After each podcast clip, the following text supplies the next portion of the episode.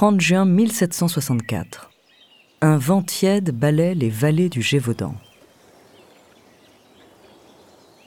Dans cette région du sud de la France, il fait encore doux au début de l'été, au moment où le soleil se couche. À cette heure de transition, les futaies de pin, de chêne et de bouleau baignent dans une lumière orangée. Quelques voix s'éteignent, celles des oiseaux, d'autres s'élèvent, celles des grillons nocturnes et le murmure des ruisseaux forestiers résonne au milieu des mousses et des ombres. Quand vient la nuit, un frisson parcourt toujours les bois sauvages, comme un secret transmis d'arbre en arbre qu'aucune oreille humaine ne doit entendre. Dans un pré à la lisière de la forêt, Jeanne fait paître le troupeau de sa famille. Elle a 14 ans et s'occupe du bétail pendant que ses parents sont au champ. D'ordinaire consciencieuse, elle ne voit pas cette fois le ciel s'assombrir ni la brume monter lentement sur la plaine.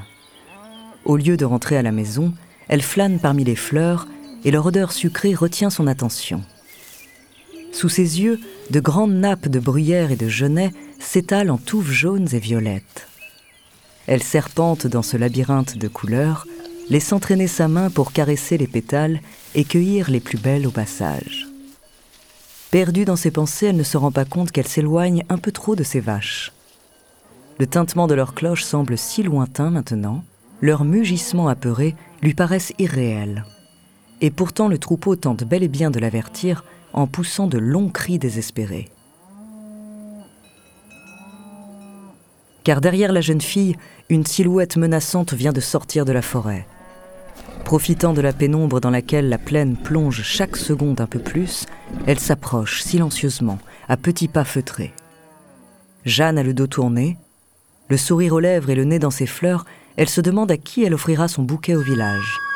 Quand tout d'un coup, un frémissement lui traverse l'échine et remonte dans sa nuque jusqu'à la racine de ses cheveux. La peur soudaine, inexplicable, irrépressible de la mort. En un instant, son champ de vision se tord et se déforme. Chaque muscle de son corps se fige, comme pris dans la glace. Ses jambes ne la portent plus. Son souffle se bloque dans sa gorge. Elle ne peut plus bouger, mais elle sent très clairement qu'elle n'est plus seule dans ce pré avec ses vaches. Quelqu'un ou quelque chose les a rejointes. Et cette présence se trouve juste derrière elle. Un grognement et un filet de salive qui dégouline dans l'herbe humide, c'est tout ce que la jeune fille entend, avant d'être subitement projetée sur le ventre. Une douleur insupportable irradie aussitôt tout son cou la tenaille brûlante d'une mâchoire que rien ne peut desserrer. La morsure est précise. Jeanne n'a aucune chance. Elle a à peine le temps de se débattre que son esprit sombre déjà comme une pierre au fond d'un lac. Et en quelques giclées, son bouquet de fleurs fraîches prend la couleur du sang. Ce soir de juin 1764, Jeanne Boulet meurt attaquée par une étrange créature. Elle est la première victime, mais loin d'être la dernière car bientôt la région du Gévaudan va trembler. Et dans la France entière, on ne va pas tarder à se poser la même question. Quelle est cette bête qui sème la mort sur son passage?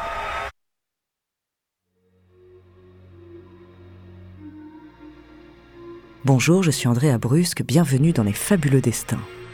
En quatre épisodes, je vais vous raconter l'histoire d'une étrange créature qui a terrifié la France du XVIIIe siècle. Aussi cruel qu'insaisissable, ce monstre, qu'on croyait envoyé sur Terre par le diable en personne, a laissé derrière lui de nombreux cadavres. Son nom, la bête du Gévaudan. De ses premières victimes aux grandes chasses organisées pour la tuer, découvrez la première partie de son mystérieux destin.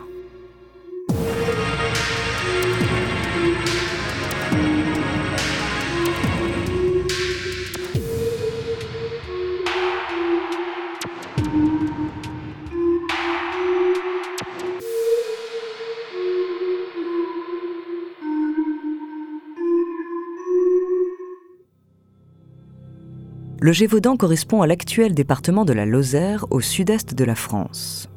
C'est un territoire rural, hostile, aux forêts denses et au relief montagneux. Sous l'Ancien Régime, dans les années 1760, ses habitants sont pauvres. Ils vivent principalement de l'élevage et des fruits de leurs récoltes. À cette époque-là, c'est l'une des régions les plus violentes du pays. La vengeance personnelle se pratique, elle fait partie du code d'honneur de tout homme du coin qui se respecte. Et puis les vols, viols et meurtres y sont nombreux dans les villages ou sur les sentiers de campagne. Dans le Gévaudan, on vit de peu et on reste sur ses gardes. Alors quand on retrouve le corps mutilé de Jeanne Boulet au début de l'été 1764, personne n'y prête vraiment attention. Certes, les marques dans son cou sont étranges, on croirait la morsure d'un animal, mais lequel? Dans ces contrées, il n'y a rien qui puisse inquiéter l'être humain, pas même les nombreux loups qui rôdent dans les forêts environnantes. Les loups ont peur des hommes, surtout depuis qu'on les chasse. Il suffit de leur jeter une pierre ou de crier en levant les bras pour les voir s'enfuir aussitôt. Les moutons ou le bétail, c'est autre chose, des proies plus faciles. Mais aucune des vaches que gardait Jeanne n'a été attaquée. En réalité, le mystère entourant la mort de la jeune fille n'intéresse pas grand monde.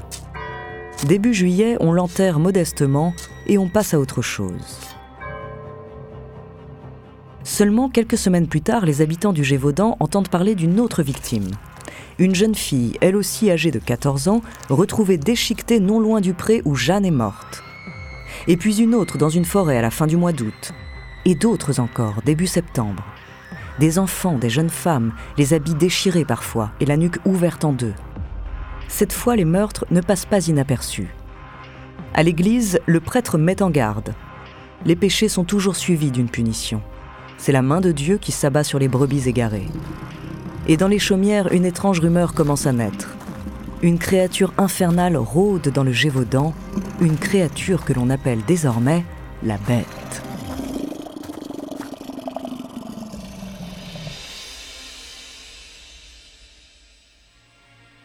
Avant de continuer cet épisode, nous voulions vous remercier pour votre écoute. Si vous voulez continuer de nous soutenir, abonnez-vous à la chaîne Bababam Plus sur Apple Podcast. Cela vous permettra une écoute sans interruption.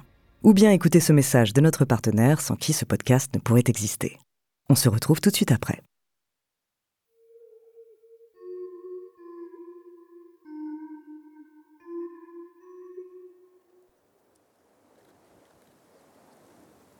À partir de ce moment-là, les hommes vont au champ avec leurs fusils les femmes et les enfants gardent les troupeaux armés de lances et de bâtons.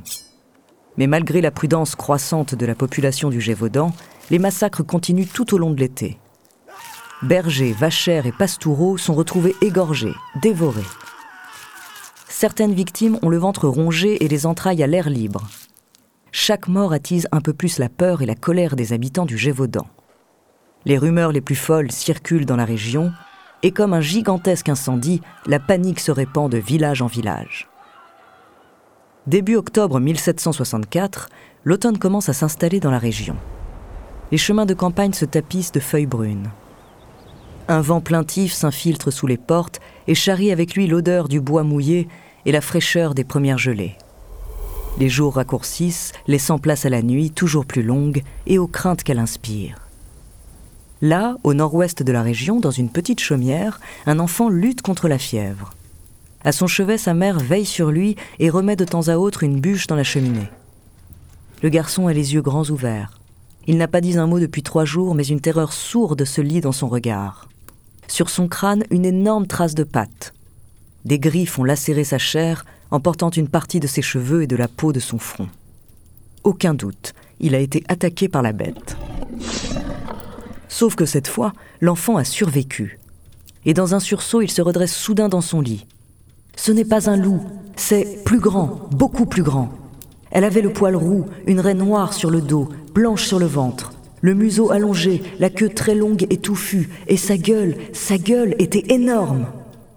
Après avoir parlé, le garçon plonge dans un sommeil profond. Mais sa mère a tout entendu. Elle a gravé chacun de ces mots dans sa mémoire et dès le lendemain matin, elle court avertir l'intendant du Gévaudan. C'est la première fois qu'une description de la bête est faite. Avec ça, il sera facile de l'identifier, mieux encore, de la tuer. Après une dizaine de victimes, ce témoignage est le coup de fouet dont avaient besoin les autorités locales. Et dès le départ, on voit les choses en grand. La mission est confiée à Jean-Baptiste Duhamel, capitaine aide-major de l'armée à la tête d'un régiment stationnant dans la région. L'homme est intelligent, c'est un soldat coriace et expérimenté qui veut éradiquer ce fléau le plus vite possible. Le Gévaudan doit retrouver la paix, il en va de son honneur personnel. En plus de son bataillon de cavalerie, il recrute des milliers de paysans du coin pour prêter main forte lors des battues dans la forêt. Désormais, la chasse est officiellement lancée. Créature des enfers ou simple loup, Duhamel jure d'avoir sa peau. Avec autant d'hommes à ses trousses, la bête ne tardera pas à finir au bout d'une pique. Il s'imagine même empailler sa dépouille pour décorer son salon. Mais les choses ne vont pas tout à fait se passer comme prévu. Car en réalité, l'affaire est sur le point de prendre une toute autre tournure. Et le Gévaudan n'a pas fini de compter ses morts.